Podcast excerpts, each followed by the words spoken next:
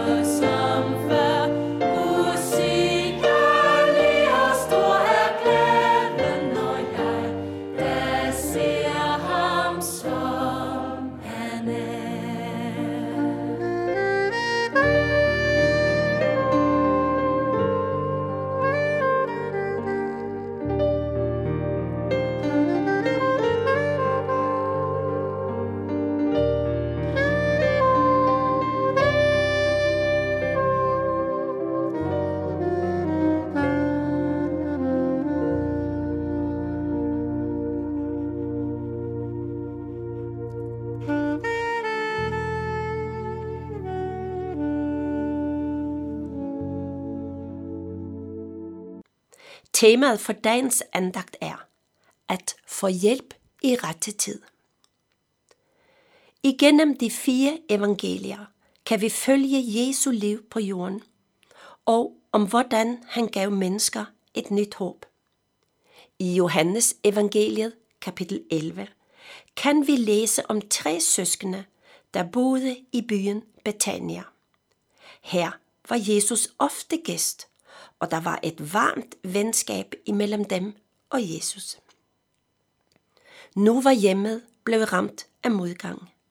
Deres bror Lazarus var alvorligt syg, og nu frygtede søstrene Martha og Maria for hans liv, og derfor sendte de bud efter Jesus. Beskeden var enkel og uden mange forklaringer. Herre, den du elsker er syg. De havde hårdt brug for ham, og var overbevist om, at hvis han kom, ville alt blive godt. Dagen gik. Hvor blev han af? Frustrationen over, at sygdommen tog til, og at Jesus lod vente på sig, må have været tung, og til sidst ramt håbet ud. Lazarus døde. Spørgsmålet om, hvorfor Jesus ikke kom til dem i tide, må have rumsteret i deres hoveder. Først efter fire dage kom Jesus, og Martha, som den handlekraftige søster hun var, rejste sig straks for at møde Jesus. Hendes ord afslørede hendes smerte, og vi kan ane, at der ligger en bebrejdelse og en oplevelse af svigt i hendes ord. Uden omsvøb gik hun lige til sagen. Herre, havde du været her, var min bror ikke død. Og så vi kan mange gange blive frustreret og synes, at Jesus har alt for god tid. Hvorfor svarer han ikke? Vi beder og siger alting til ham. Og hvorfor sker der så ikke noget nu? Hvorfor kom Jesus ikke straks, når ham han elskede var så syg? Jesus vidste jo om deres nød. Han ved jo alle ting. Når vi venter på ham og har lagt vores sag i hans hånd, tror jeg, at Jesus vil lære os at overgive os helt til ham og lade ham råde i vores liv. For Martha var alt håb ude. Lazarus havde været død i fire dage. Martha troede på det dødes opstandelse. Men det var som om Jesu ord ikke trængte ind til hende. Hun var så optaget af sin sorg, at hun ikke hørte det budskab, Jesus havde til hende. Budskabet lød, din bror skal opstå. Hun svarede ud fra det, hun troede på. Ja, på den yderste dag. Herefter er det, at Jesus siger til hende, jeg er opstandelsen og livet. Den, der tror på mig, skal leve, om han end dør. Og enhver, som lever og tror på mig, skal aldrig i evighed dø. Læg mærke til, at Jesus sagde til hende, jeg er opstandelsen og livet.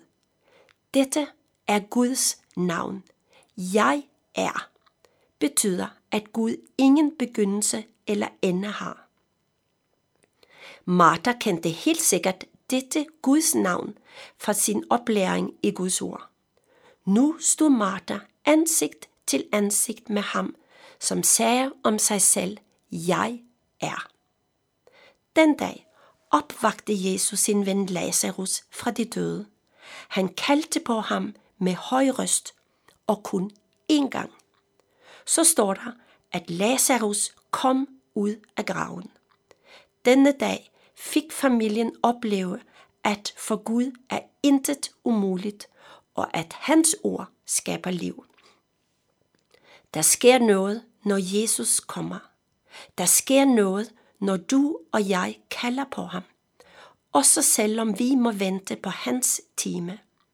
Der sker noget, når han, som siger om sig selv, jeg er opstandelsen og livet, kommer ind i vores liv. Der skabes liv. Og til sidst skal vi huske på, at selvom vi synes, at han venter for længe, når vi kalder på ham, så kommer Jesus aldrig for sent. Han ønsker at være der hos dig og vandre med dig gennem dit liv, både når det er svært og tungt, men også i glædens tider. Lad os bede. Kære Jesus, tak, at du altid har vores sag for øje, at du kommer til os i rette tid. Amen.